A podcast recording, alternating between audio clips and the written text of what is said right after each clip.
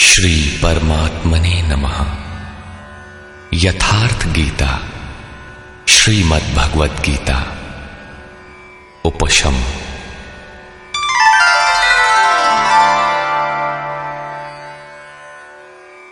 इस प्रकार एक से अठारह अध्याय तक श्री गीता का कैसेट प्रसारण पूर्ण हुआ।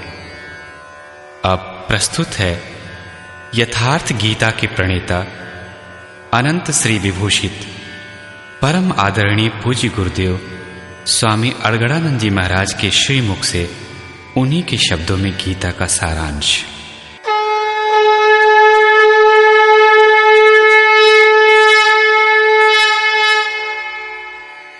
आदरणीय, संपूर्ण धराधाम के निवासियों, परम श्रेय शाश्वत शांति के स्रोत श्री गीता के मूल प्रश्न पर विचार। प्रायः टीकाओं में लोग नई बात खोजते हैं, किंतु वस्तुतः सत्य तो सत्य है। वह न नया होता है और न पुराना पड़ता है। सत्य अपरिवर्तनशील है तो कोई दूसरा कहे भी क्या? यदि कहता है तो उसने पाया नहीं।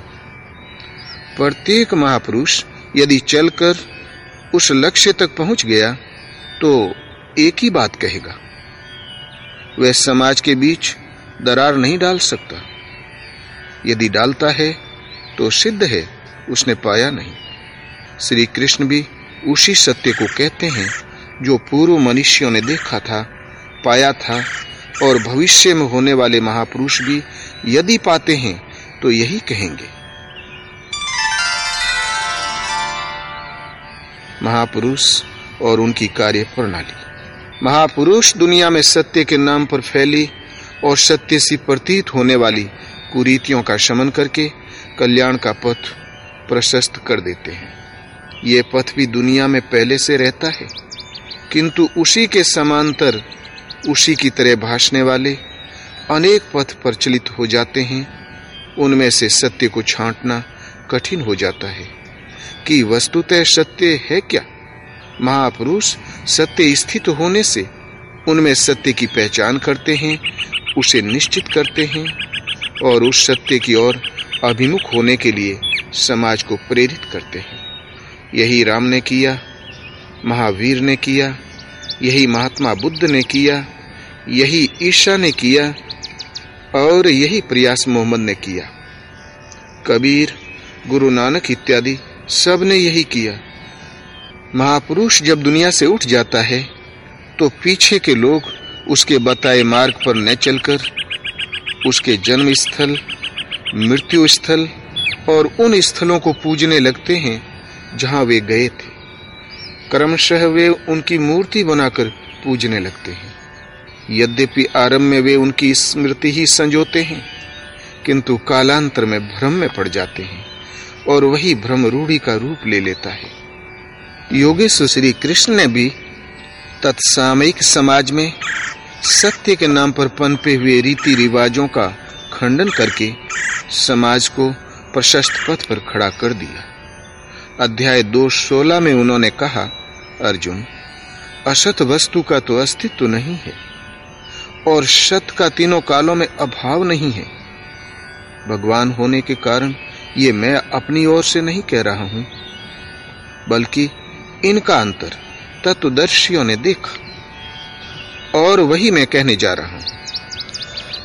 तेरहवें अध्याय में उन्होंने क्षेत्र क्षेत्रज्ञ का वर्णन उसी प्रकार किया, जो ऋषि भीर बहुधा गीतम ऋषियों द्वारा प्राय गाया जा चुका था। अठारहवें अध्याय में त्याग और संन्यास का तत्व बताते हुए उन्होंने चार मतों में से एक का चयन किया और उसे अपना समर्थन दिया। संन्यास। कृष्ण काल में अग्नि को न छूने वाले तथा चिंतन का भी त्याग करके अपने को योगी, सन्यासी कहने वालों का संप्रदाय भी पनप रहा था। उसका खंडन करते हुए उन्होंने स्पष्ट किया कि ज्ञान मार्ग तथा भक्ति मार्ग दोनों में से किसी भी मार्ग के अनुसार कर्म को त्यागने का विधान नहीं। कर्म तो करना ही होगा। कर्म करते करते साधना इतनी सूक्ष्म हो जाती है कि सर्व संकल्पों का अभाव हो जाता है। वह पूर्ण संन्यास है। बीच रास्ते में संन्यास नाम की कोई वस्तु नहीं है। केवल क्रियाओं को त्याग देने से तथा अग्नि न छूने से न तो कोई सन्यासी होता है और न योगी। जिसे अध्याय दो, तीन, पाँच छ और विशेषकर अठारहवें अध्याय में देखा जा सकता है। कर्म। ऐसी ही भ्रांति कर्म के संबंध में भी मिलती है। अध्याय दो, उनतालीस में उन्होंने बताया कि अर्जुन अब तक वह बुद्धि तेरे लिए सांख्य योग के विषय में कही गई, और अब इसी को तू निष्काम कर्म के विषय में सुन। इससे युक्त होकर तू कर्मों के बंधन का अच्छी तरह नाश कर सकेगा। इसका थोड़ा भी आचरण महान जन्म मरण के भय से उद्धार कराने वाला होता है। इस निष्काम कर्म योग में निश्चयात्मक क्रिया एक ही है, बुद्धि एक ही है दिशा भी एक ही है, लेकिन अविवेकियों की बुद्धि अनंत शाखाओं वाली है। इसलिए वह कर्म के नाम पर अनेक क्रियाओं का विस्तार कर लेते हैं। अर्जुन, तू नियत कर्म कर। अर्थात क्रियाएँ बहुत सी हैं। वे कर्म नहीं है। कर्म कोई निर्धारित दिशा है। कर्म कोई ऐसी वस्तु है जो जन्म जन्मांतरों से चले आ रही शरीरों की यात्रा का अंत कर देता है। यदि एक भी जन्म लेना पड़ा तो यात्रा पूरी कहाँ हुई?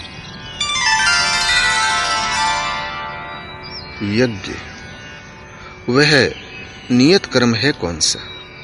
श्री कृष्ण ने स्पष्ट किया कि यज्ञार्थात कर्मण अन्यत्र लोकोयम कर्म बंधन है अर्जुन, यज्ञ की प्रक्रिया ही कर्म है। इसके अतिरिक्त दुनिया में जो कुछ किया जाता है, वह इसी लोक का बंधन है। न कि कर्म। कर्म तो इस संसार बंधन से मोक्ष दिलाता है। अब वह यज्ञ क्या है, जिसे क्रियान्वित करें तो कर्म संपादित हो। अध्याय चार में श्री कृष्ण ने तेरह, चौदह तरीके से यज्ञ का वर्णन किया।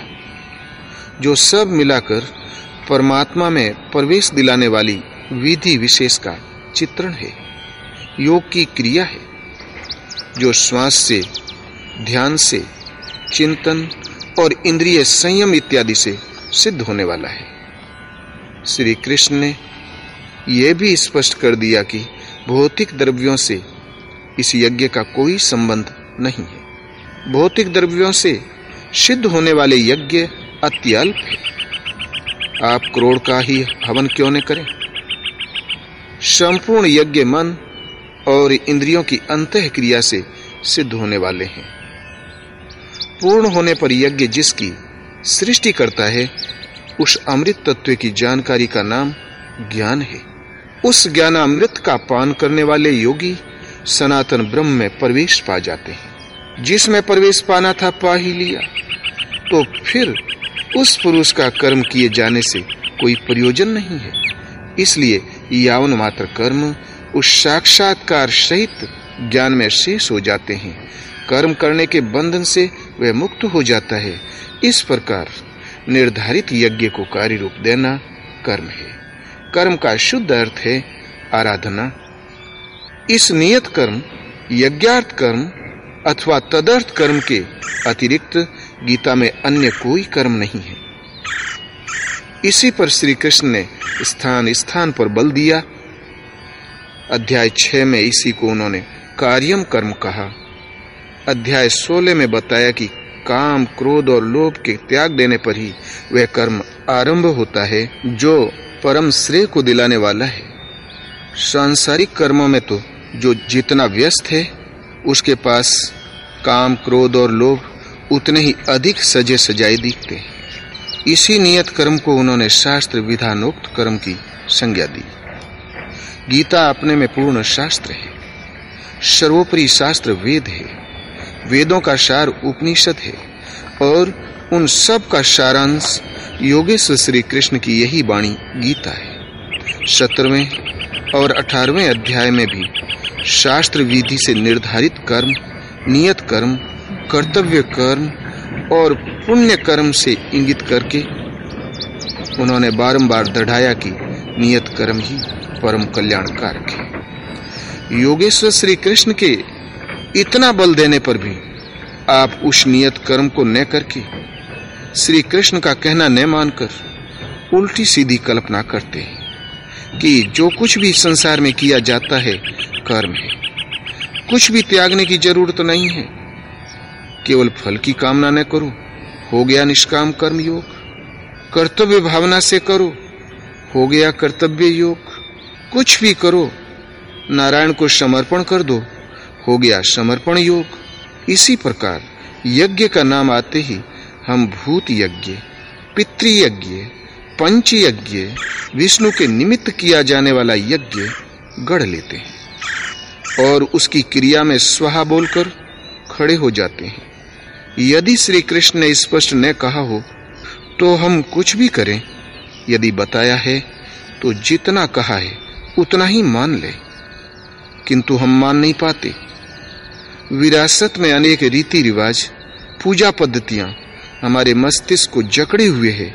बाह्य वस्तुओं को कदाचित हम बेचकर भाग भी सकते किंतु यह पूर्वाग्रह मस्तिष्क में बैठकर हमारे साथ चलते हैं। श्री कृष्ण के शब्दों को भी हम उन्हीं के अनुरूप ढालकर ग्रहण करते हैं। युद्ध यदि यज्ञ और कर्म दो प्रश्न यथार्थ समझ लें तो युद्ध, वर्ण व्यवस्था, वर्ण संकर, ज्ञान योग, कर्म योग, अथवा संक्षेप में संपूर्ण गीता ही आपकी समझ में आ जाए। अर्जुन लड़ना नहीं चाहता था। वह धनुष फेंककर रथ के पिछले भाग में बैठ गया। किंतु योगेश्वर श्री कृष्ण ने एकमात्र कर्म की शिक्षा देकर कर्म को केवल दृढ़ाया ही नहीं, बल्कि अर्जुन को उस कर्म पर चला भी दिया। युद्ध हुआ। इसमें संदेह नहीं। गीता के पंद्रह बीस श्लोक ऐसे हैं, जिनमें बार बार कहा गया, अर्जुन, तू युद्ध कर। किंतु एक भी श्लोक ऐसा नहीं है, जो बाहरी मार काट का समर्थन करता हो। द्रष्टव्य है अध्याय दो, तीन, ग्यारह, पंद्रह और अठारह। क्योंकि जिस कर्म पर बल दिया गया, वह था नियत कर्म, जो एकांत देश के सेवन से, चित्त को शब और से समेट कर ध्यान करने से होता है। यदि गीतोक्त कल्याण युद्ध करने वालों के लिए ही है तो आप गीता का पिंड छोड़ दें। आपके समक्ष अर्जुन जैसे युद्ध की कोई परिस्थिति तो है नहीं। वस्तुतः तब भी वह परिस्थिति विद्यमान थी और आज भी ज्यो की त्यों है। जब चित्त को शब और से समेटकर आप हृदय देश में ध्यान करने लगेंगे तो काम, क्रोध, राग द्वेषादि विकार आपके चित्त को टिकने नहीं देंगे। उन विकारों से संघर्ष करना, उनका अंत करना ही युद्ध है। विश्व में युद्ध होते ही रहते हैं। किंतु उससे कल्याण नहीं, अपितु विनाश होता है। उसे शांति कह लें अथवा परिस्थिति, अन्य कोई शांति इस दुनिया में नहीं मिलती। शांति तभी मिलती है जब ये आत्मा अपने शाश्वत को पाले। यही एकमात्र शांति है, जिसके पीछे अशांति नहीं है। किंतु ये शांति साधन गम्य है। उसी के लिए नियत कर्म का विधान है। वर्ण। उस कर्म को ही चार वर्णों में बांटा गया। चिंतन में लगते तो सभी हैं, किंतु कोई श्वास प्रश्वास की गति रोकने में सक्षम होगा तो कोई आरंभ में दो घंटे चिंतन में बैठकर दस मिनट भी अपने पक्ष में नहीं पाता। ऐसी स्थिति वाला अल्पज्ञ साधक शूद्र श्रेणी का है। वह अपनी स्वाभाविक क्षमता के अनुसार परिचर्या से ही कर्म आरंभ करे। कर्म से, वैश्य, क्षत्रिय और विप्र श्रेणी की क्षमता उसके स्वभाव में ढलती जाएगी। वह उन्नत होता जाएगा, किंतु वह ब्राह्मण श्रेणी भी दोष युक्त है, क्योंकि अब भी वह ब्रह्म अलग है। ब्रह्म में प्रवेश पा जाने पर वह ब्राह्मण भी नहीं रह जाता। वर्ण का अर्थ है आकृति। ये शरीर आपकी आकृति नहीं है। आपकी आकृति वैसी है जैसी आपकी वृत्ति है। श्री कृष्ण कहते हैं, अर्जुन, पुरुष श्रद्धामय है, इसलिए कहीं न कहीं उसकी श्रद्धा अवश्य होगी। जैसी श्रद्धा वाला पुरुष है, स्वयं भी वही है। जैसी वृत्ति, वैसा पुरुष। वर्ण, कर्म की क्षमता का आंतरिक मापदंड है। किंतु लोगों ने नियत कर्म को छोड़कर बाहर समाज में जन्म के आधार पर जातियों को वर्ण मानकर उनकी जीविका निश्चित कर दी। जो एक सामाजिक व्यवस्था मात्र थी, वे कर्म के यथार्थ रूप को तोड़ते मरोड़ते हैं, जिससे उनकी खोखली सामाजिक मर्यादा और जीविका को ठेसने लगे। कालांतर में वर्ण का निर्धारण केवल जन्म से होने लगा। ऐसा कुछ नहीं है। श्री कृष्ण ने कहा, चार वर्णों की सृष्टि मैंने की। क्या भारत से बाहर सृष्टि नहीं है? अन्यतर तो इन जातियों का अस्तित्व ही नहीं है।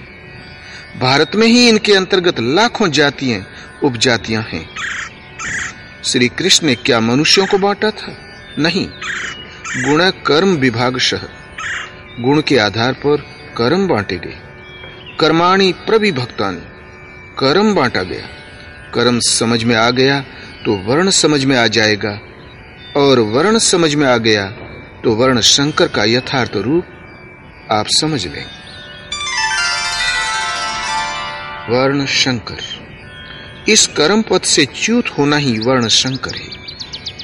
आत्मा का शुद्ध वर्ण है परमात्मा। उसमें प्रवेश दिलाने वाले कर्म से हटकर प्रकृति में मिश्रित हो जाना ही वर्ण शंकर है। श्री कृष्ण ने स्पष्ट किया कि इस कर्म को किए बिना उस स्वरूप को कोई पाता ही नहीं। और प्राप्ति वाले महापुरुष को कर्म करने से न कोई लाभ है और न छोड़ने से कोई हानि। फिर भी लोक संग्रह के लिए वे कर्म में बरतते हैं। उन महापुरुषों की तरह मुझे भी प्राप्त होने योग्य कोई वस्तु अप्राप्त नहीं है। फिर भी मैं पीछे वालों के हित की इच्छा से कर्म में ही बरतता हूँ। यदि न करूँ तो सभी वर्ण संकर हो जाए। स्त्रियों के दूषित होने से वर्ण संकर होना तो सुना गया। किंतु यहाँ श्री कृष्ण कहते हैं कि स्वरूपस्थ महापुरुष कर्म न करे, तब लोग वर्ण संकर हो जाते हैं। उस महापुरुष की नकल करके आराधना बंद कर देने से वे प्रकृति में भटकते रहेंगे वर्ण संकर हो जाएँगे, क्योंकि इस कर्म को करके ही उस परम निष्कर्म्य की स्थिति को, अपने शुद्ध वर्ण परमात्मा को पाया जा सकता है। ज्ञान योग तथा कर्म योग कर्म एक ही है। नियत कर्म, आराधना। किंतु उसे करने के दृष्टिकोण दो हैं। अपनी शक्ति को समझकर हानि लाभ का निर्णय लेकर इस कर्म को करना ज्ञान योग है। इस मार्ग का साधक जानता है कि आज मेरी ये स्थिति है। आगे इस भूमिका में परिणत हो जाऊँगा। फिर अपने ही स्वरूप को प्राप्त करूँगा। इस भावना को लेकर कर्म में प्रवृत्त होता है। अपनी स्थिति का ज्ञान रख कर चलता है। इसलिए ज्ञान मार्गी कहा जाता है। समर्पण के साथ उसी कर्म में प्रवृत्त होना, हानि लाभ का निर्णय इष्ट पर फेंक कर चलना निष्काम कर्म योग है, भक्ति मार्ग है। एक ही महापुरुष से शिक्षा लेकर, एक स्वावलंबी होकर उस कर्म में प्रवृत्त होता है और दूसरा, उनसे शिक्षा लेकर उन्हीं पर निर्भर होकर प्रवृत्त होता है। बस अंतर इतना ही है। इसीलिए योगेश्वर श्री कृष्ण ने कहा, अर्जुन, सांख्य द्वारा जो परम सत्य मिलता है, वही परम सत्य निष्काम कर्म योग द्वारा भी मिलता है। जो दोनों को एक देखता है, वही यथार्थ देखता है। दोनों को क्रिया बताने वाला तत्वदर्शी एक है। क्रिया भी एक ही है, आराधना। कामनाओं का त्याग दोनों करते हैं, और परिणाम भी एक ही है। केवल कर्म करने का दृष्टिकोण दो है। एक परमात्मा। नियत कर्म मन और इंद्रियों की एक निर्धारित अंत क्रिया है। जब कर्म का यही स्वरूप है तो बाहर प्रतीक पूजना कहाँ तक संगत है? भारत में हिंदू कहलाने वाला समाज, जिनके पूर्वजों ने परम सत्य की शोध करके देश विदेश में उसका प्रचार किया, उस पथ पर चलने वाला विश्व में कहीं भी हो, सनातन धर्मी ही है। इतना गौरवशाली हिंदू समाज, कामनाओं से विवश होकर विविध भ्रांतियों में पड़ गया। श्री कृष्ण कहते हैं, अर्जुन, देवताओं के स्थान पर देवता नाम की कोई शक्ति नहीं है। जहाँ कहीं भी मनुष्य की श्रद्धा झुकती है, उसकी ओट में खड़ा होकर मैं ही फल देता हूँ। उसकी श्रद्धा को पुष्ट करता हूँ, क्योंकि मैं ही सर्वत्र हूँ। किंतु उनका वह पूजन अविधि पूर्वक है, उनका फल नाशवान है। कामनाओं से जिनके ज्ञान का अपहरण हो गया है, वे मूढ़ बुद्धि ही अन्य देवताओं को पूजते हैं। सात्विक लोग देवताओं को पूजते हैं। राजसी, यक्ष राक्षसों को तथा तामसी, भूत प्रेतों को पूजते हैं, घोर तप करते हैं। किंतु अर्जुन, वे शरीर में स्थित भूत समुदाय और अंतःकरण में स्थित मुझ परमात्मा को कृष करते हैं। न कि पूजते हैं। उन्हें निश्चय ही तू, आसुरी स्वभाव से संयुक्त जान। असुर जान, इससे अधिक श्री कृष्ण क्या कहते? उन्होंने स्पष्ट कहा, अर्जुन, ईश्वर सभी प्राणियों के हृदय में रहता है। केवल उसी की शरण जाओ, पूजा की स्थली हृदय में है, बाहर नहीं। फिर भी लोग पत्थर पानी देवी देवताओं का पीछा करते ही हैं। उन्हीं के साथ श्री कृष्ण की भी एक प्रतिमा बढ़ा लेते हैं। श्री कृष्ण की ही साधना पर बल देने वाले तथा जीवन भर मूर्ति पूजा का खंडन करने वाले बुद्ध की भी मूर्ति उनके अनुयायियों ने बना ली और लगे पूजा करने, दीप दिखाने, जबकि बुद्ध ने कहा था, आनंद, तथागत की शरीर पूजा में समय नष्ट न करना। मंदिर, मस्जिद, चर्च, तीर्थ, मूर्तियाँ तथा स्मारकों से पूर्ववर्ती महापुरुषों की स्मृतियों संजोई जाती है, जिससे उनकी उपलब्धियों का स्मरण होता रहे। महापुरुषों में स्त्रियाँ, पुरुष सभी होते आए हैं। जनक की कन्या सीता पिछले जन्म में एक ब्राह्मण कन्या थी। अपने पिता की प्रेरणा से पर ब्रह्म को पाने के लिए उसने तपस्या की, किंतु सफल न हो सकी। दूसरे जन्म में उसने राम को प्राप्त किया और चिन्ह में अविनाशी आदि शक्ति के रूप में प्रतिष्ठित हुई। ठीक इसी प्रकार राजकुल में उत्पन्न मीरा में परमात्मा की भक्ति का परिस्फुटन हुआ। सब कुछ छोड़कर वह भगवान के चिंतन में लग गई। व्यवधानों को झेला और सफल रही। उनकी स्मृति संजोने के लिए मंदिर बने, स्मारक बने। ताकि समाज उनके उपदेशों से अनुप्राणित हो सके। मीरा, सीता अथवा इस पक्ष का शोध करता प्रत्येक महापुरुष हमारा आदर्श है। हमें उनके पद चिन्हों का अनुसरण करना चाहिए। किंतु इससे बड़ी भूल क्या होगी? यदि हम केवल उनके चरणों में फूल चढ़ाकर, चंदन लगाकर, अपने कर्तव्यों की इतिश्री मान बैठे, प्राय जो जिसका आदर्श होता है उसकी मूर्ति, चित्र, खड़ाऊ, उसका स्थान, अथवा उससे संदर्भित कुछ भी देखने सुनने पर मन में श्रद्धा उमड़ आती है। ये उचित ही है। हम भी अपने गुरुदेव भगवान के चित्र को कूड़े में नहीं फेंक सकते, क्योंकि वे हमारे आदर्श हैं। उन्हीं की प्रेरणा तथा कथनानुसार हमें चलना है।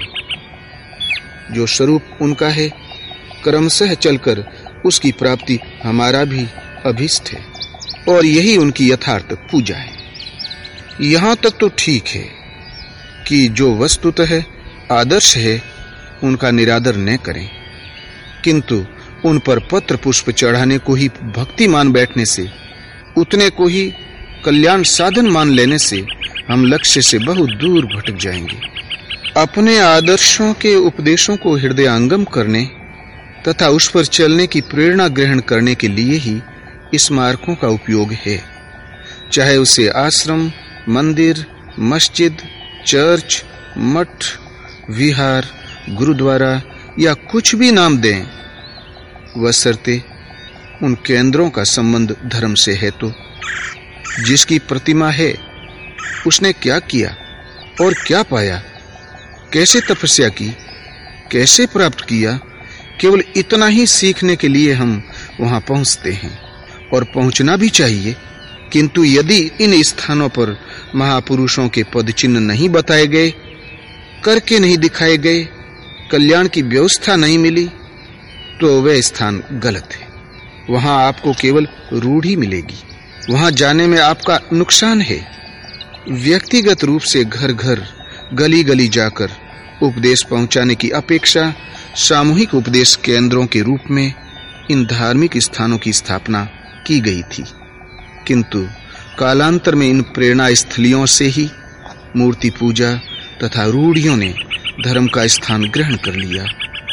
यहीं से भ्रम पनप गया। ग्रंथ। इसी प्रकार पुस्तकों का अध्ययन आवश्यक है, जिससे आप उस निर्दिष्ट क्रिया को समझ सकें।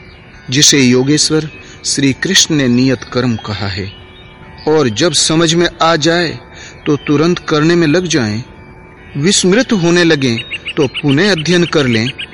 ये नहीं कि पुस्तक को हाथ जोड़कर केवल अक्षत चंदन छिड़कर ही रख दें। पुस्तक मार्ग निर्देशक चिन्ह है जो पूर्ति पर्यंत साथ देती है। देखते हुए आगे बढ़ते चलें अपने गंतव्य की ओर। जब इष्ट को हृदय से पकड़ लेंगे तो वह इष्ट ही पुस्तक बन जाएगा।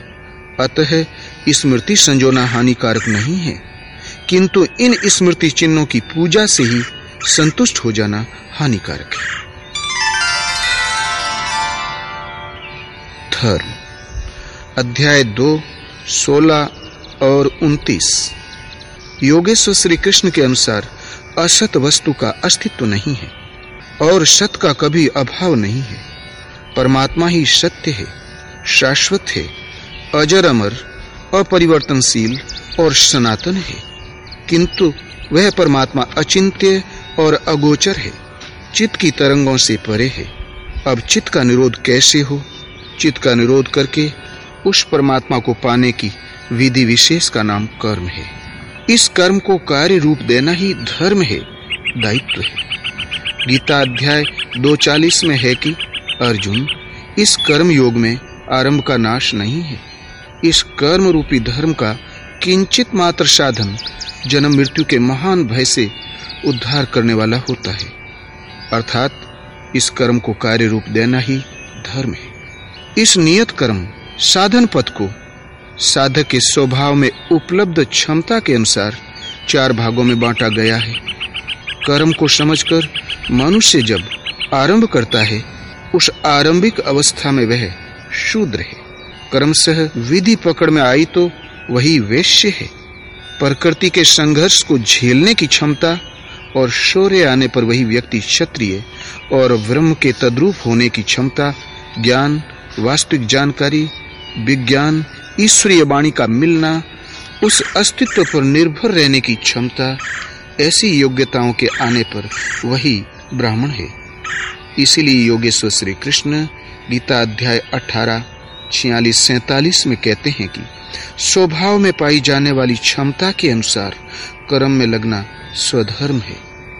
हल्का होने पर भी स्वभाव से उपलब्ध स्वधर्म श्रेयतर है।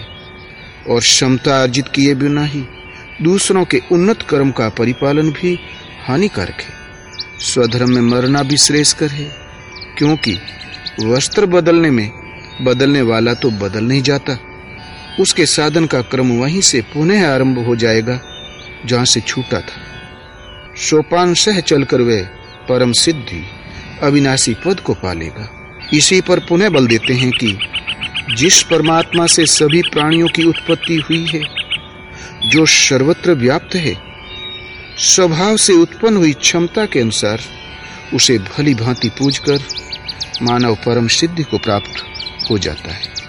अर्थात निश्चित विधि से एक परमात्मा का चिंतन ही धर्म है। धर्म में प्रवेश किसको है? इसे करने का अधिकार किसे है? इसे स्पष्ट करते हुए योगेश्वर ने बताया कि अर्जुन, अत्यंत दुराचारी भी, यदि अनन्य भाव से मुझे भसता है, अनन्य अर्थात अन्य न, मुझे छोड़कर अन्य किसी को भी न भजकर केवल मुझे भजता है तो क्षिप्रम भवती धर्मात्मा। वह शीघ्र ही धर्मात्मा हो जाता है। उसकी आत्मा धर्म से संयुक्त हो जाती है। अतः श्री कृष्ण के अनुसार धर्मात्मा वह है, जो एक परमात्मा में अनन्य निष्ठा से लग गया है। धर्मात्मा वह है, जो एक परमात्मा की प्राप्ति के लिए नियत कर्म का आचरण करता है। धर्मात्मा वह है जो स्वभाव से नियत क्षमता के अनुसार परमात्मा की शोध में संलग्न है। अंत में कहते हैं कि सर्वधर्मान परित्यज्य मामेकम शरणम ब्रज अर्जुन सारे धर्मों की चिंता छोड़कर एक मेरी शरण में हो जा। अतः एक परमात्मा के प्रति समर्पित व्यक्ति ही धार्मिक है। एक परमात्मा में श्रद्धा स्थिर करना ही धर्म है।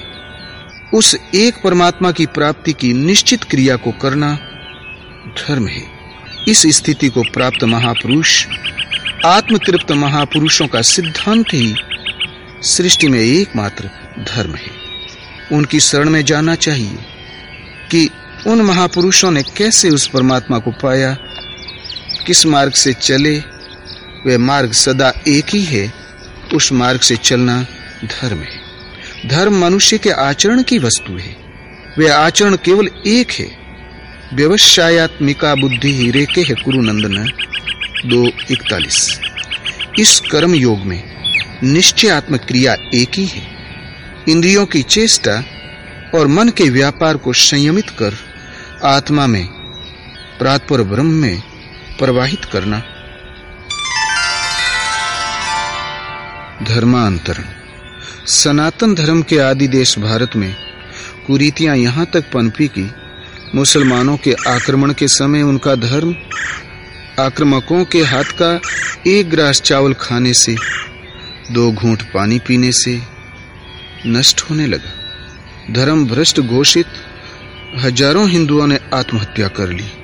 धर्म के लिए वे मरना जानते थे।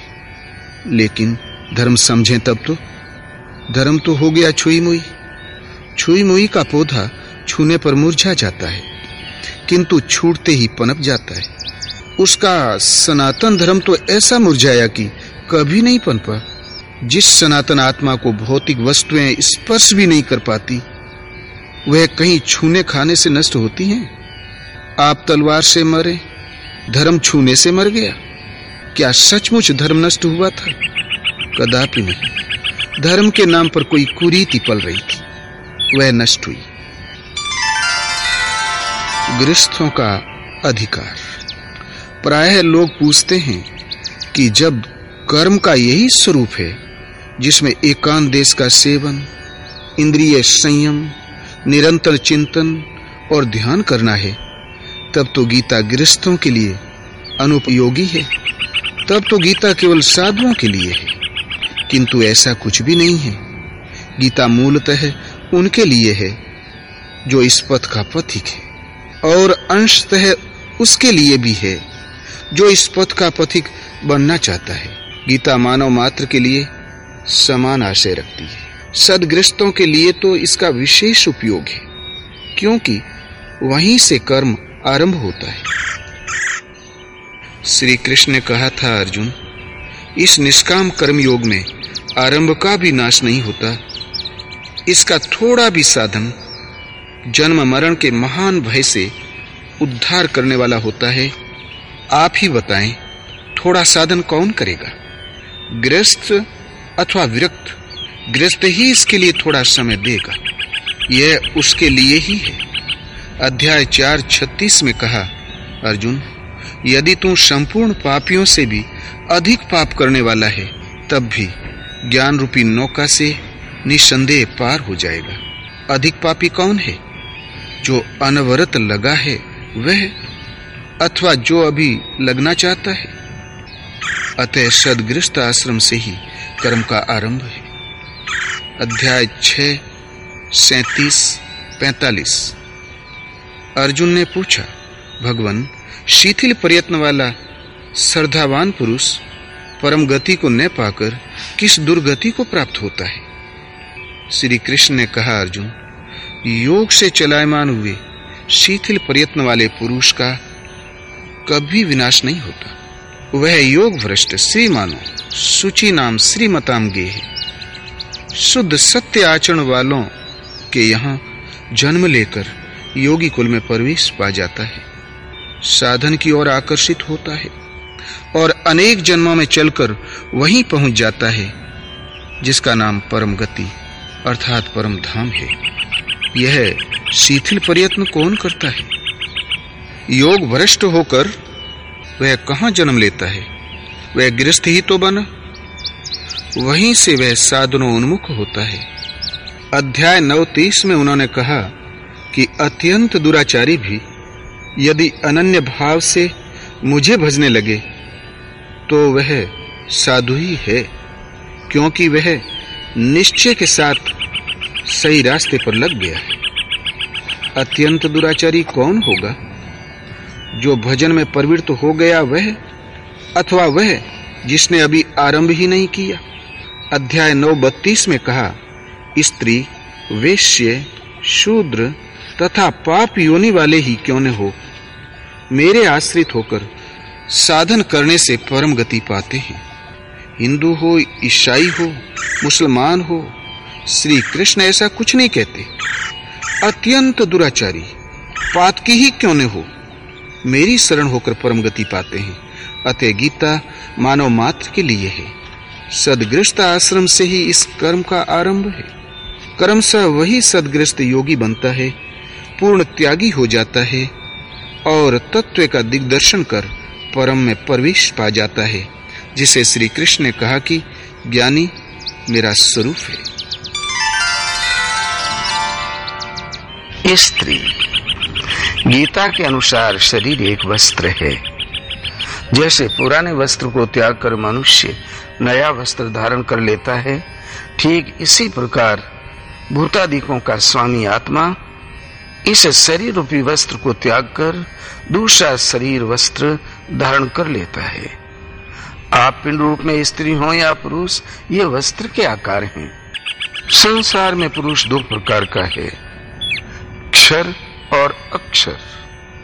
समस्त प्राणियों का शरीर क्षर पुरुष अथवा परिवर्तनशील पुरुष है और मन से इंद्रियाँ जब कुटस्थ हो जाती है, तब वही अक्षर पुरुष है। उसका कभी विनाश नहीं होता। यह भजन की अवस्था है। स्त्रियों के प्रति कभी सम्मान तो कभी अपमान की भावना समाज में बनी ही रहती है। किंतु गीता की अपौरुष वाणी में यह है कि शूद्र, अल्पज्ञ, वैश्य, विधि प्राप्त, स्त्री, पुरुष कोई क्यों न हो? मेरी शरणाकर परम गति को प्राप्त होता है। अतः इस कल्याण पथ में स्त्रियों का वही स्थान है जो एक पुरुष का है। भौतिक समृद्धि। गीता परम कल्याण तो देती है। साथ ही मनुष्यों के लिए आवश्यक भौतिक वस्तुओं का भी विधान करती है। अध्याय नौ, बीस, बाईस में योगेश्वर श्री कृष्ण कहते हैं कि बहुत से लोग निर्धारित विधि से मुझे पूछकर बदले में स्वर्ग की कामना करते हैं।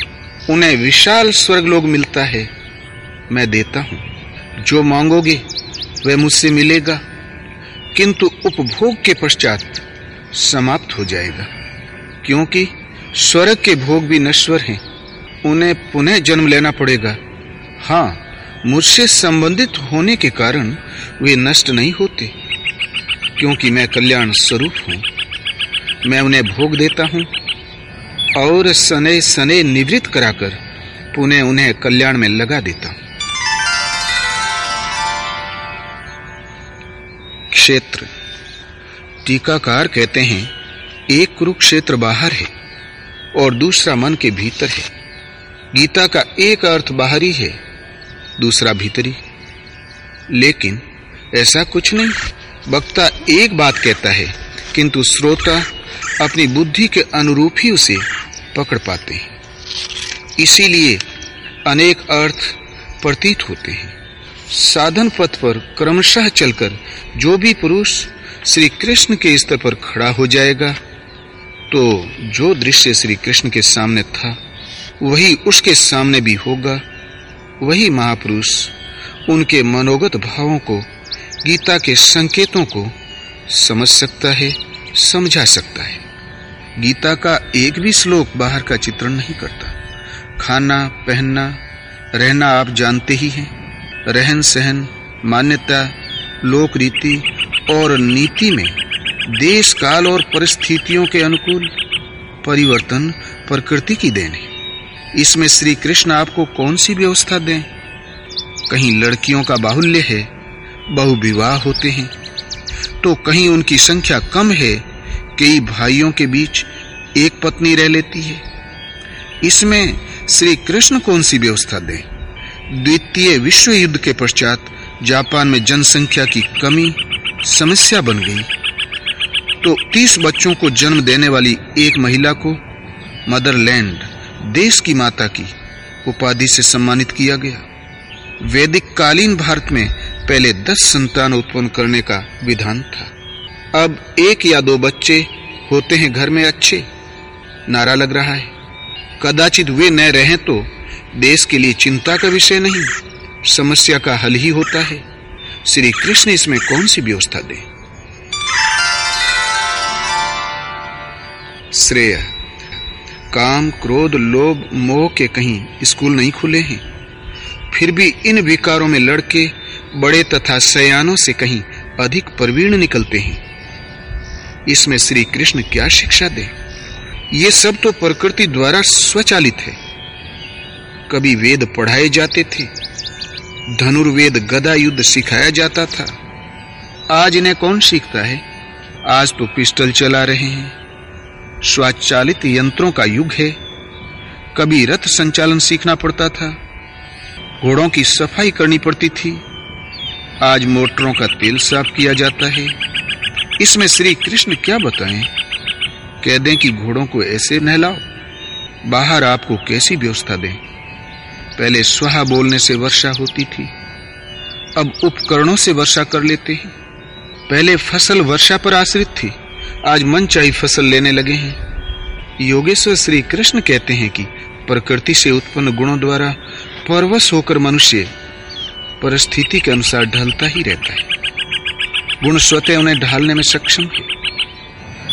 भौतिक शास्त्र समाज शास्त्र शिक्षा शास्त्र अर्थशास्त्र तर्क शास्त्र वे गढ़ता ही रहता है। एक ही वस्तु ऐसी है जो मनुष्य नहीं जानता, नहीं पहचानता। जो है तो उसी के पास, किंतु उसे विस्मृत है।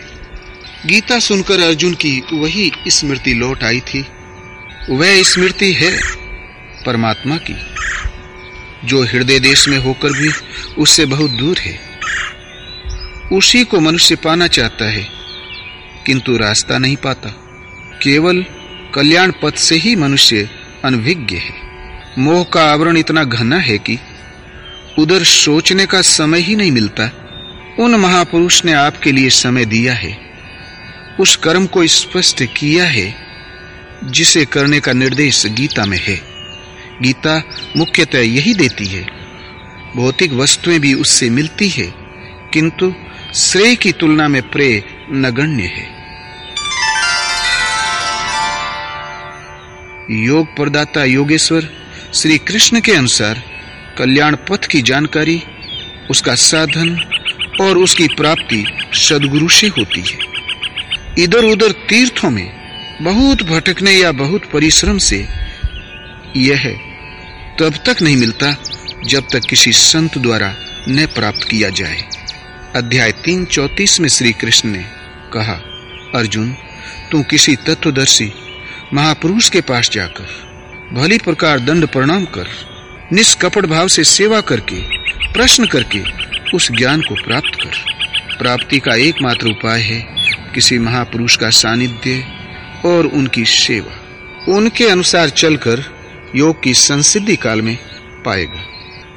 अध्याय 18 18 में उन्होंने बताया कि परिज्ञाता, अर्थात तत्वदर्शी महापुरुष, ज्ञान, अर्थात जानने की विधि, ज्ञेय, परमात्मा, तीनों कर्म के प्रेरक है। अतः श्री कृष्ण के अनुसार महापुरुष ही कर्म के माध्यम है। न कि केवल पुस्तक। किताब तो एक नुस्खा है। नुस्खा रटने से कोई निरोग नहीं होता, बल्कि उसे अमल में लाना है। नरक, अध्याय 16-16 में आसुरी संपद का वर्णन करते हुए योगेश्वर श्री कृष्ण ने बताया कि अनेक प्रकार से भ्रमित चित्त वाले, मोह में फंसे, आसुरी स्वभाव वाले मनुष्य अपवित्र नरक में गिरते हैं। प्रश्न स्वाभाविक है। कि नरक है कैसा? और किसे कहते हैं? इसी क्रम में स्पष्ट करते हैं कि मुझसे द्वेष रखने वाले नराधमों को मैं बारंबार आसुरी योनियों में गिराता हूँ। अजस्र आसुरी योनियों में गिराता हूँ। यही नरक है। इस नरक का द्वार क्या है? उन्होंने बताया कि काम, क्रोध और लोभ नरक के तीन द्वार हैं, जिनमें आसुरी संपद गठित होती है। अतः बारंबार कीट पतंग पशु इत्यादि योनियों में आना ही नरक है। पिंडदान। प्रथम अध्याय में विषादग्रस्त अर्जुन को आशंका थी कि युद्ध जनित नरसंहार से पितर लोग पिंडदान और अर्पण से वंचित हो जाएँगे। पितर गिर जाएँगे। इस पर भगवान श्री कृष्ण ने कहा कि अर्जुन, तुझे यह अज्ञान कहाँ से हो गया? पिंडोदक क्रिया को योगेश्वर ने अज्ञान कहा और बताया कि जिस प्रकार जीर्ण शीर्ण वस्त्र को त्याग कर मनुष्य नया वस्त्र धारण कर लेता है, ठीक इसी प्रकार यह आत्मा जीर्ण शरीर को छोड़कर तत्काल शरीर रूपी नवीन वस्त्र को ग्रहण कर लेता है। यहाँ शरीर मात्र एक वस्त्र है और जब आत्मा ने केवल वस्त्र बदला, वह मरा नहीं, नश्वर शरीर को ही बदला है। उसकी व्यवस्थाएँ पूर्ववत है तो इस भोजन, पिंडदान, आसन, सैया, सवारी, आवास या जल इत्यादि से किसे तृप्त किया जाता है? यही कारण है कि योगेश्वर ने इसे अज्ञान कहा। अध्याय पंद्रह सात में इसी पर बल देते हुए कहते हैं कि यह आत्मा मेरा सनातन अंश है, स्वरूप है। और मन से पाँचों इंद्रियों के कार्यकलाप जन्य संस्कार को लेकर दूसरे शरीर को धारण कर लेती है। और मन से खट इंद्रियों के द्वारा अगले शरीर में विषय भोगों को भोगती है। आत्मा ने जिस शरीर को धारण किया, वहाँ भी भोग सामग्री उपलब्ध है। फिर पिंडदान क्यों दिया जाता है? पिंडदान कैसा? इधर एक शरीर को छोड़ा, उधर दूसरे शरीर को धारण किया, वह सीधा उस शरीर में जाता है। बीच में कोई विराम नहीं, कोई स्थान नहीं। तो हज़ारों पीढ़ियों के पितरों का अनादि काल से पड़ा रहना और उनकी जीविका, वंश परंपरा के हाथ निर्धारित करना तथा पिंजड़े के पंछी की तरह उनका रुदन, पतन एक अज्ञान मात्र है। इसलिए श्री कृष्ण ने इसे अज्ञान कहा। पाप और पुण्य। इस प्रश्न पर समाज में अनेक भ्रांतियाँ हैं। किंतु योगेश्वर श्री कृष्ण के अनुसार, रजोगुण से उत्पन्न यह काम और क्रोध भोगों से कभी तृप्त न होने वाले महान पापी है। अर्थात काम ही एकमात्र पापी है। पाप का उद्गम काम है, कामनाएँ। ये कामनाएँ रहती कहाँ हैं? श्री कृष्ण ने बताया कि इंद्रियाँ मन और बुद्धि इसके वास स्थान कहे जाते हैं। जब विकार तन में नहीं, मन में ही होते हैं तो शरीर धोने से क्या होगा? श्री कृष्ण के अनुसार इस मन की शुद्धि होती है नाम जप से, ध्यान से। समकालीन किसी तत्वदर्शी महापुरुष की सेवा से, उनके प्रति समर्पण से, जिसके लिए वे चार चौतीस में प्रोत्साहित करते हैं कि तद विधि प्रणिपाते ने सेवा और प्रश्न करके उस ज्ञान को प्राप्त करो, जिससे सभी पाप नष्ट हो जाते हैं। अध्याय तीन तेरह में उन्होंने कहा कि यज्ञ से शेष बचे अन्न को खाने वाले संत जन संपूर्ण पापों से छूट जाते हैं, और जो शरीर के लिए कामना करते हैं, वे पापी पाप ही खाते हैं। यहाँ यज्ञ चिंतन की एक निश्चित क्रिया है, जिससे मन में निहित चराचर जगत के संस्कार जल जाते हैं। शेष केवल ब्रह्म ही बसता है। अतः शरीर के जन्म का जो कारण है, वही पाप है। और जो उस अमृत तत्व को दिलाने वाला है, जिसके पश्चात कभी शरीर धारण न करना पड़े, वही पुण्य कर्म है। अध्याय सात, उनतीस में वे कहते हैं कि मेरी शरण होकर जरा मरण और दोषों से छूटने के लिए यत्न करने वाले पुण्यकर्मी, जिन पुरुषों का पाप नष्ट हो गया है, वे संपूर्ण ब्रह्म को, संपूर्ण कर्म, संपूर्ण अध्यात्म तथा भली प्रकार मुझे जानते हैं और मुझे जानकर मुझमें ही स्थित रहते हैं। अतः पुण्य कर्म वह है जो जरा मरण और दोषों से ऊपर उठाकर शाश्वत की जानकारी और उसी में सदा के लिए स्थिति दिलाता है। जो जन्म, मृत्यु, जरा मरण, दुख दोषों की परिधि में घुमाकर रखता है, वही पाप कर्म है। अध्याय दस तीन में कहते हैं, जो मुझ जन्म, मृत्यु से रहित, आदि अंत से रहित, तथा सब लोगों के महान ईश्वर को साक्षात्कार सहित विदित कर लेता है वह पुरुष मरण धर्मा मनुष्यों में ज्ञानवान है और ऐसा जानने वाला संपूर्ण पापों से मुक्त हो जाता है। अतः साक्षात्कार के साथ ही संपूर्ण पापों से निवृत्ति मिलती है। सारांशतः बार बार जन्म मृत्यु का कारण ही पाप है और जो उससे बचाकर शाश्वत परमात्मा की ओर घुमा दे, परम शांति की प्राप्ति करा दे, वही पुण्य कर्म है।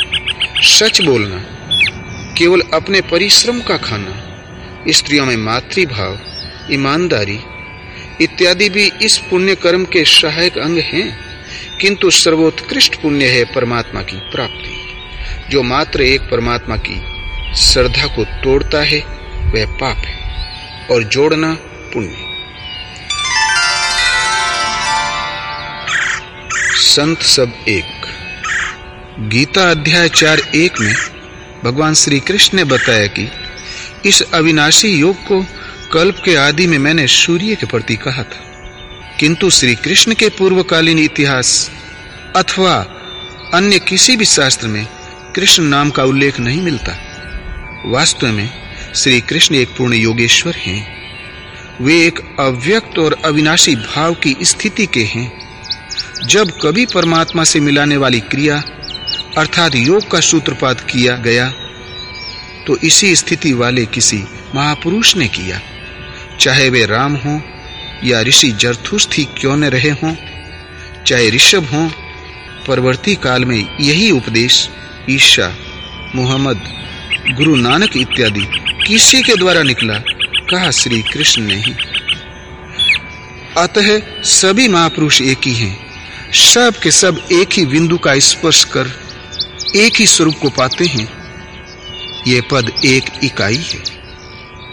अनेक पुरुष इस पथ पर चलेंगे, लेकिन जब पाएँगे, एक ही पद को पाएँगे। ऐसी अवस्था को प्राप्त संत का शरीर एक मकान मात्र रह जाता है, वे शुद्ध आत्मा स्वरूप हैं। ऐसी स्थिति वालों ने कभी कुछ कहा तो एक योगेश्वर ने ही कहा। संत कहीं न कहीं तो जन्म लेता ही है। पूर्व अथवा पश्चिम में, श्याम अथवा श्वेत परिवार में, पूर्व प्रचलित किन्हीं धर्मावलंबियों के बीच अथवा अबोध कबीलों में, सामान्य जीवन जीने वाले गरीब अथवा अमीरों में, जन्म लेकर भी संत उनकी परंपरा वाला नहीं होता। वह तो अपने लक्ष्य परमात्मा को पकड़कर स्वरूप की ओर अग्रसर हो जाता है, वही हो जाता है। उनके उपदेशों में जाति पाति वर्ग भेद और अमीर गरीब की दीवारें नहीं रहती हैं। यहाँ तक कि उनकी दृष्टि में नर मादा का भेद भी नहीं रह जाता। देखें, गीता पंद्रह सोलह, द्वाभिमो पुरुषो लोके। महापुरुषों के पश्चात उनके अनुयायी अपना संप्रदाय बनाकर संकुचित हो जाते हैं। किसी महापुरुष के पीछे चलने वाले यहूदी हो जाते हैं।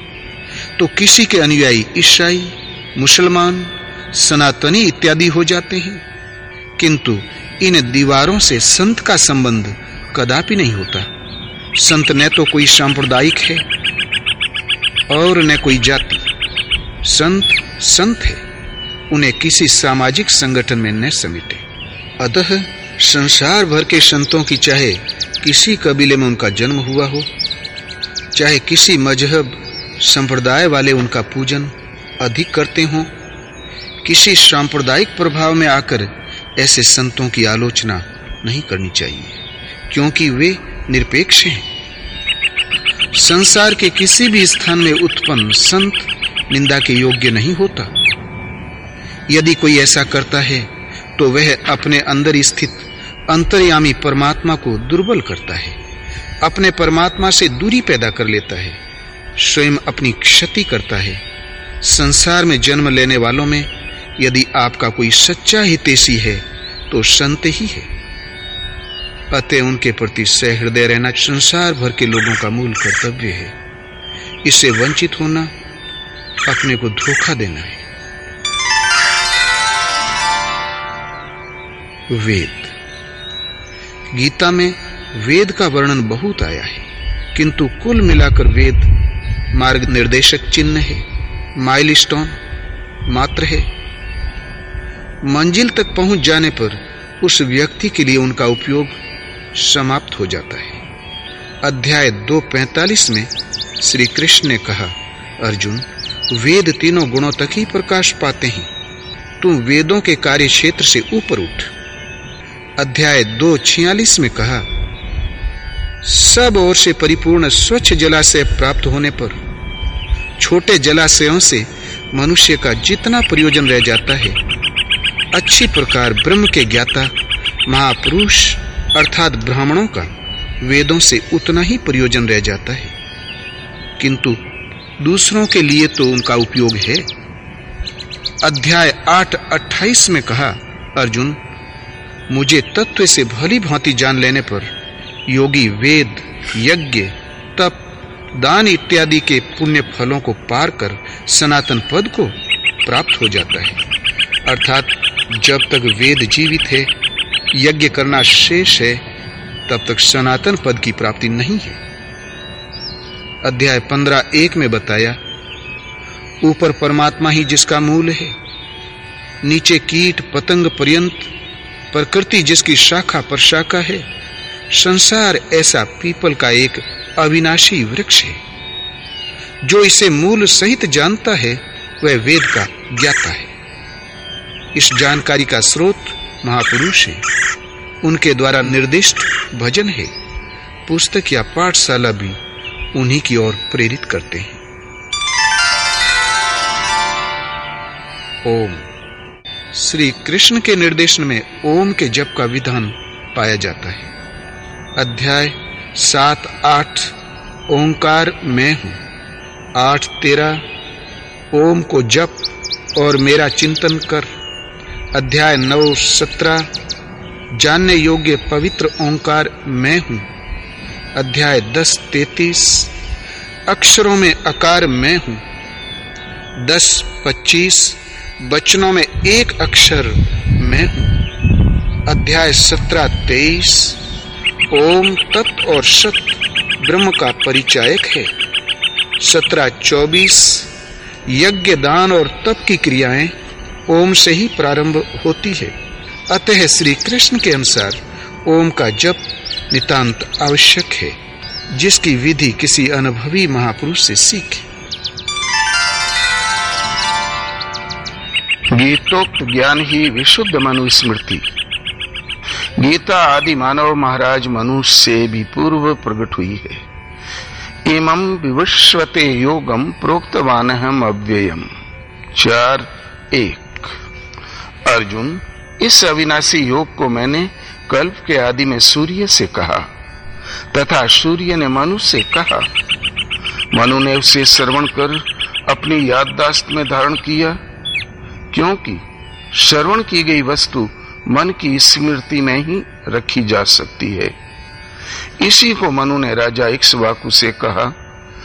इक्सवाकु से राज ऋषियों ने जाना और इस महत्वपूर्ण काल से ये अविनाशी योग इसी पृथ्वी में लुप्त हो गया।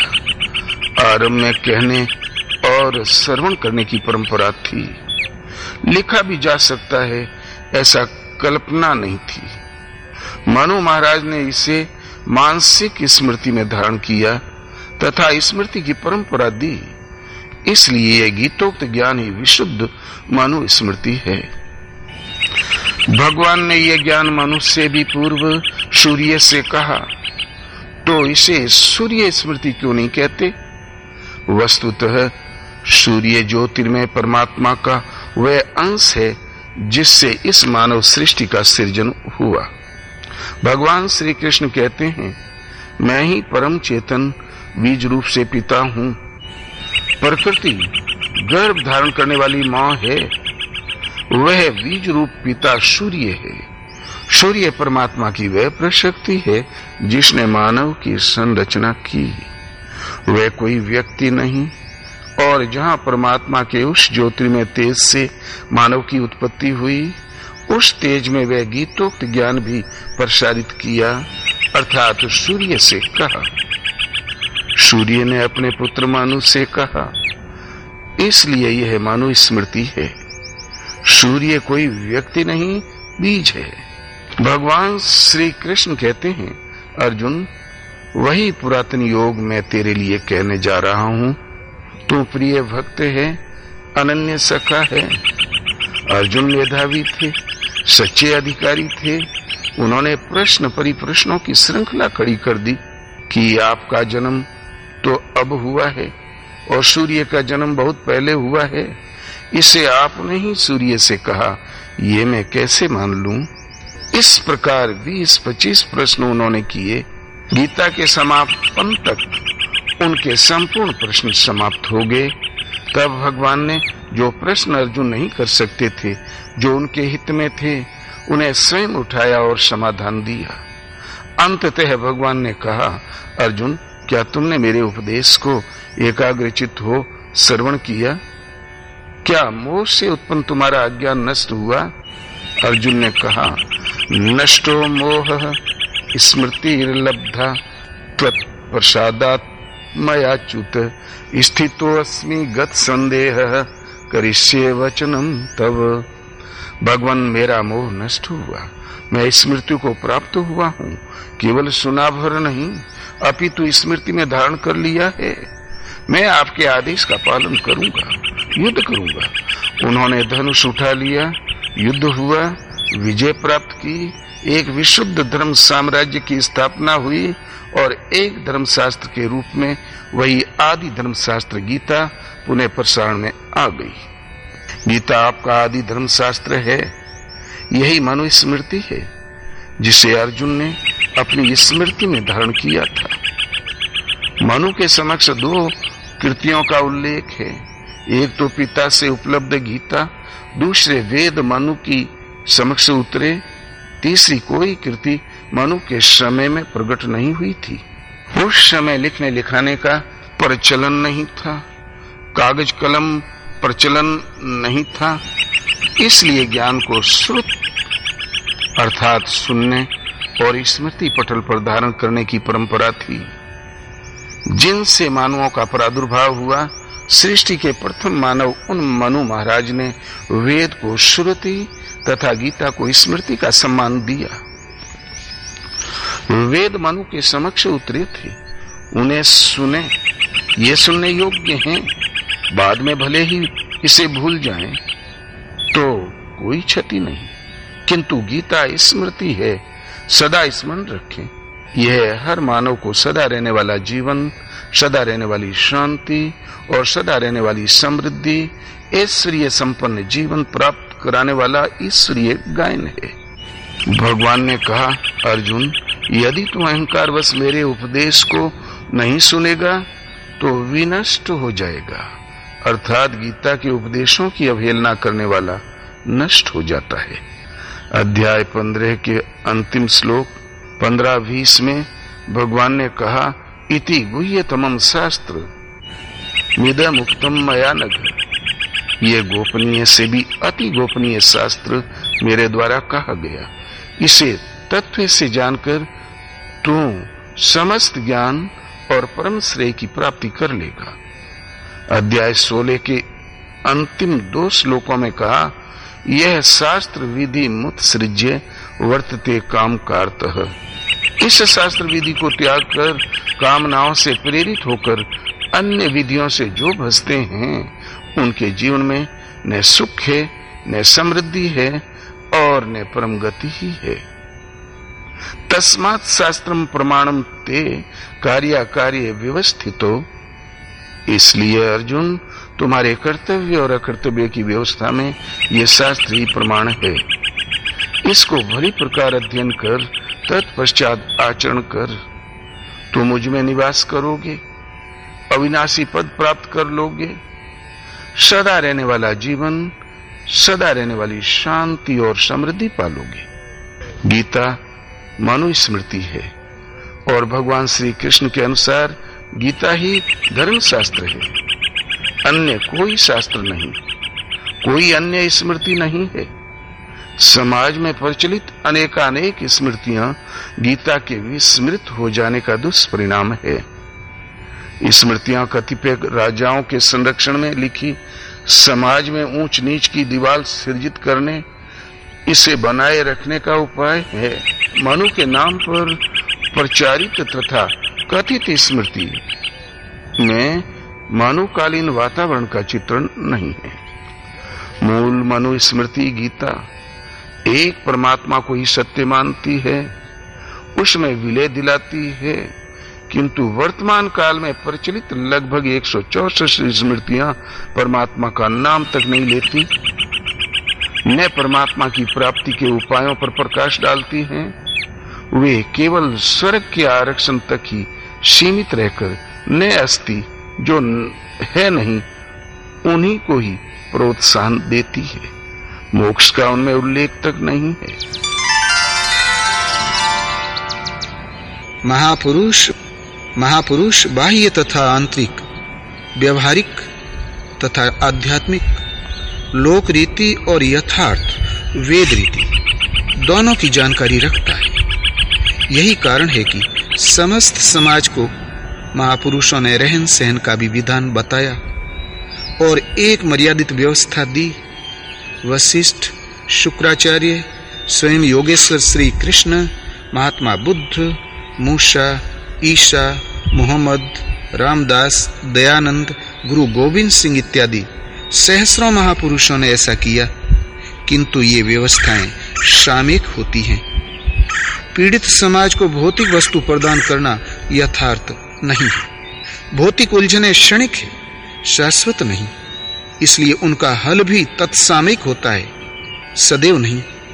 उसे चिरंतन व्यवस्था के रूप में ग्रहण नहीं किया जा सकता। व्यवस्थाकार, सामाजिक विकृतियों को महापुरुष सुलझाया करते हैं। यदि उन्हें न सुलझाया जाए तो ज्ञान वैराग्य जनित परम की साधना कौन सुनेगा? और व्यक्ति जिस वातावरण में फंसा है, उसे वहाँ से हटाकर यथार्थ को जानने की स्थिति में लाने के लिए अनेकानेक प्रलोभन दिए जाते हैं। ए तदर्थ, महापुरुष जिन शब्दों का प्रयोग करते हैं, कोई व्यवस्था देते हैं, वह धर्म नहीं है। उससे सौ दो सौ साल की व्यवस्था मिलती है चार छह सौ साल के लिए उदाहरण बन जाता है और हज़ार, दो हज़ार वर्ष में वह सामाजिक आविष्कार, नवीन परिस्थितियों के साथ साथ निष्प्राण हो जाता है। गुरु गोविंद सिंह की सामाजिक व्यवस्था में शस्त्र अनिवार्य था। क्या अब उस तलवार का शस्त्र के स्थान पर औचित्य है? ईशा गधे पर बैठते थे। मत्ती 21 गधे के संबंध में उनकी दी हुई व्यवस्थाओं का आज क्या उपयोग है? कहा किसी का गधा मत चुराओ, आज गधा कौन पालता है? इसी प्रकार योगेश्वर श्री कृष्ण ने उस समय के समाज को सम्यक व्यवस्थित किया, जिसका उल्लेख महाभारत, भागवत इत्यादि ग्रंथों में है। साथ ही इन ग्रंथों में उन्होंने यथार्थ का भी यत्र तत्र चित्रण किया। कल्याणकारी साधना और भौतिक व्यवस्थाओं के निर्देश को एक में मिला देने से समाज तत्व निर्णायक कर्म को पूरा पूरा नहीं समझ पाता। भौतिक व्यवस्थाओं को वह ज्यो का त्यों नहीं, बल्कि बड़ा चढ़ा कर ग्रहण करता है, क्योंकि वह भौतिक है। महापुरुष ने कहा, ऐसा कहकर इन व्यवस्थाओं के लिए महापुरुषों की दुहाई भी देते हैं। वे महापुरुष की वास्तविक क्रिया को तोड़ मरोड़ कर उसे भ्रामक बना देते हैं। वेद रामायण, महाभारत, बाइबिल, कुरान सब के प्रति पूर्वाग्रह युक्त दुमिल धारणाएँ शेष हैं। बाह्य धरातल पर जीवन यापन करने वाला समाज उनके कथन का स्थूल से ही ग्रहण कर पाता है। इसीलिए भगवान श्री कृष्ण ने शाश्वत धाम, अनंत जीवन, सदा रहने वाली शांति प्रदायनी गीता शास्त्र को भौतिक व्यवस्थाओं से पृथक किया।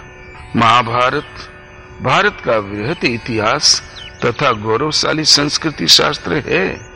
उन्होंने इस विशाल इतिहास के मध्य इसका गायन किया, जिससे भविष्य में आने वाली समस्त पीढ़ियाँ इस धर्मशास्त्र को धार्मिक धरातल पर यथावत समझ सकें।